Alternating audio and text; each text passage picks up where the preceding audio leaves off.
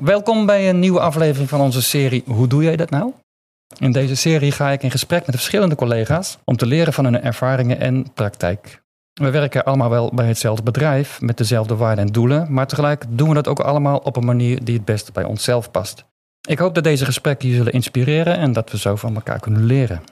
Mijn naam is Martijn Kralen en vandaag praat ik met Rudy Ballast over regie over je agenda houden. Hebben we het dan alleen over time management of gaat het eigenlijk ook over andere zaken?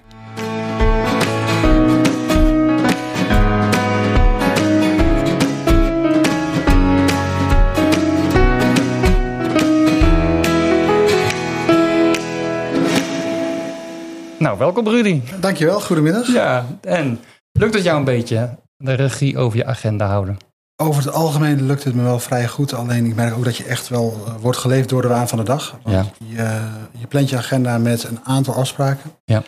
En dat kan ook zo in één keer weer omgedraaid worden, omdat er uh, weer variabelen voorbij komen. En dan moet je daarop anticiperen en opnieuw prioriteren. Ja, precies. En dan moet je soms bepaalde zaken moet je gaan laten en andere zaken moet je dan weer uh, vooruitschuiven. Ja. En, en hoe doe je dat dan, dat overzicht houden, als het alles elke dag op je afkomt?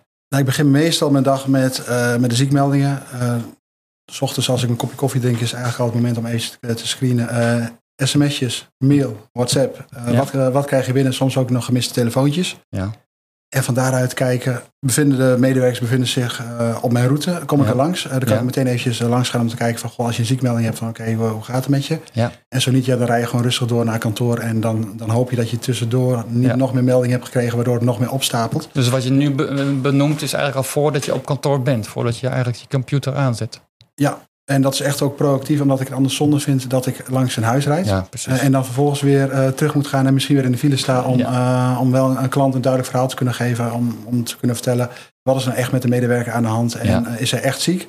Of heeft hij gewoon even een minder dag en minder zin? Ja, precies, precies. Als je dan op kantoor aankomt, eh, neem je ook echt even de tijd om een ordening te maken van de taken die je moet doen? Um, ik probeer echt even een ordening te maken van de taken die ik, uh, die ik moet doen. Maar ik merk wel dat eigenlijk alle dagen uh, in het begin hetzelfde zijn. Ja. Wat zijn de zieken? Uh, Ja. wat, zijn de, wat zijn de betermeldingen? En je stort je tegenwoordig wel vrij snel meteen in, in je mail en in je Ja. WhatsApp. En soms ook gewoon even heel fijn om, om dat even uit te laten staan. En gewoon puur even na te denken.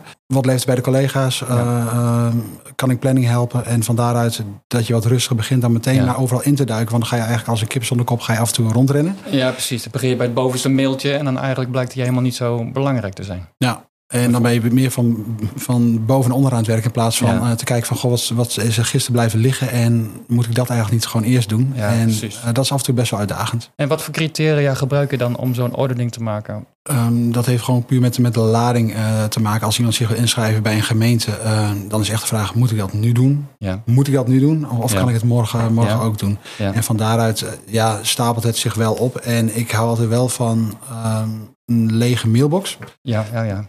Ik probeer hem meestal zo in te richten. Als ik drie keer kan scrollen van boven naar beneden, dan heb ik een soort van overzicht. En als dat Ja. meer wordt, dan denk ik van oei, uh, dan- dan is er even wat, uh, wat werk aan de winkel. Ja, precies. Maar een lege mailbox is het ook je doel aan het eind van de dag, zeg maar, helemaal le- leeg te hebben. Dus dat je, want er zijn van die technieken, hè, dat je eh, je mail even doorloopt en, en dan gooi je dat en dat mapje, dat en dat mapje en zo. En dan het is weer leeg. Maar Doe je, gebruik je dat ook? Of gebruik je een andere techniek? Uh, dat probeer ik wel, alleen dat, dat lukt me. Ik merk gewoon Mhm. dat me dat niet altijd lukt. Een uh, andere collega bij ons op de vestiging, die Ja. is er onwijs goed in. Ja. Uh, en die, die weten gewoon, eh, ik wil alles aan het einde van de dag wil ik gewoon, gewoon uh, leeg hebben. Want begin je de dag daarna ook met een, uh, met, met een lege mindset. En Ja. van daaruit ook gewoon echt het gevoel van oké, je kan echt iedereen de juiste aandacht geven. En dat is echt wel de ideale wereld, want dan ben je gewoon overal on top of mind. ja, precies. En dan, dan, dan kun je overal gewoon bovenop duiken. En nu ben ik constant weer aan het kijken wat, ze- wat er gisteren blijven liggen. Ja. En wat moet ik vandaag gaan oppakken. Ja, precies.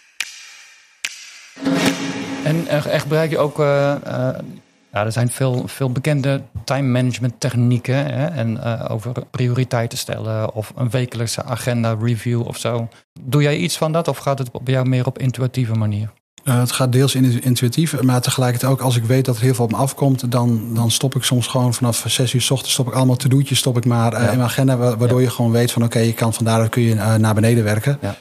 Uh, en dat werkt wel, wel heel fijn. En het is gewoon ook heel fijn om iets van, van een memootje bij, je bij je te hebben. Uh, dan wel bij, uh, bij een klant, uh, Ja. bij, uh, uh, bij de huisvesting. Ja. Of in de auto moment dat je uh, gebeld wordt. Ja. Ehm, we worden best wel veel gebeld onderweg, wat echt wel heel fijn is, ook qua time management. Want uh, alle rijden kun je ook best wel veel doen. Ja, klopt. Ja. Maar als je op dat moment geen memo-blokje bij de hand hebt, dan is het best wel zonde. Want dan denk je van oké, dan ga je dus weer terug op, um, op je geheugen. En ja. Af en toe zijn we eventjes een zeven en uh, dat is best wel zonde. Ja, ja, ja. maar je hebt ook letterlijk een, een schrijfblokje bij je tegenwoordig. Ja, ja. precies. Hey, een andere uh, vraag um, gaat even over onze bedrijfscultuur. Hè? We hebben toch ja, we prijzen onszelf toch wel met dat we van samenwerken houden. Dat dat hoog in het vaandel staat. We helpen elkaar graag.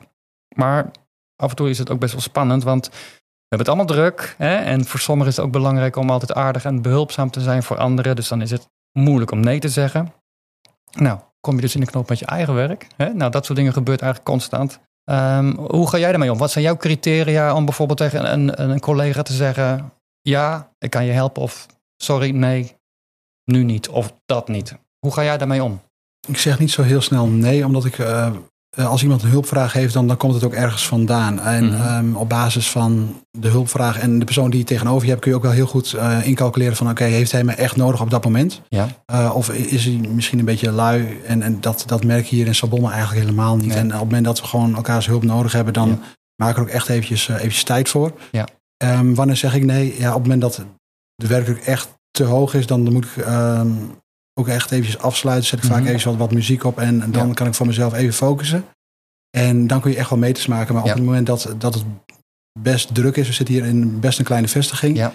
Ja, dan is het af en toe heel rumoerig en dan moet je jezelf echt even terugtrekken. En dat kun je doen door of thuis te werken, ja. of even bij een klant te zeggen van ik blijf even iets langer zitten en dat je dan even wat, wat werk wegwerkt. Ja. Maar anders, anders lukt het ook gewoon niet heel goed. En nee. je moet gewoon af en toe even je grens aangeven en doe dat met een een rood blokje, een groen blokje. Of, of geef het even ja. aan van oké okay, jongens, mij even niet storen, maar geef het wel gewoon aan. Want anders kunnen collega's ook niet weten. Nee. Uh, staan ze alsnog even bij je bureau. Precies, en, maar hebben jullie daar onderling afspraken over gemaakt? Dat, dat, je, dat je een rood blokje kan neerleggen of zo, wat jij zegt? Nee, nog, uh, nog niet concreet. Maar nee. we geven wel ook echt aan van oké okay, uh, jongens, ik ben eventjes druk. Of ja. ik werk vandaag thuis, want dat is echt even nodig. Dus die ruimte ja. geven elkaar wel. Ja, precies. Dat, dat zeker, ja. Hey, en als we het over je collega's hebben, wat heb je wel eens gezien bij een collega dat jou heeft geïnspireerd om ook qua tijdsmanagement iets te veranderen? Kun je daar een voorbeeld van geven? Dan ga ik even nadenken. Nou, wie mij uh, wel echt inspireert uh, als collega zijn is uh, Antonie van Tijl. Mm -hmm. op de een of andere manier heeft hij een mega groot klantenbestand. Volgens mij heeft hij 16 klanten. Maar hij weet -hmm. altijd onwijs goed uh, wie is ziek, wie zit waar, wie woont waar. Ondertussen beheert hij ook nog het, nog het wagenpark. Dus hij is echt heel goed in, in het overzicht ja. bewaren. Ja. Um, zowel qua, qua klanten als uh, ook qua, qua zieken, waar ik bij mezelf nog wel eens merk, uh, omdat ik één grote klant heb met, met een grote bulk, ja. dat ik echt even soms moet gaan kijken van oké, okay, wie, wie woont waar. En uh, ze wonen allemaal in dezelfde plaats over het algemeen. Um, dat ik wat minder makkelijk na naartoe rijd, heeft misschien ook te maken met het feit dat ik nu zo'n zes maanden in dienst ben. Ja. En als ik kijk waar ik drie maanden geleden stond en waar ik nu sta, uh, komt dat wel. Ja. Alleen hij heeft dat wel heel lekker onder controle en dat, uh, dat is wel bewonderenswaardig. Nou, dan gaan we hem ook nog eens een keer vragen hoe hij dat dan uh, doet. Hey, dan ga ik jou bedanken, Rudy, voor het verhaal. Daar, daar kan ik weer wat mee. Daar kunnen we wat mee, hoop ik. Ja.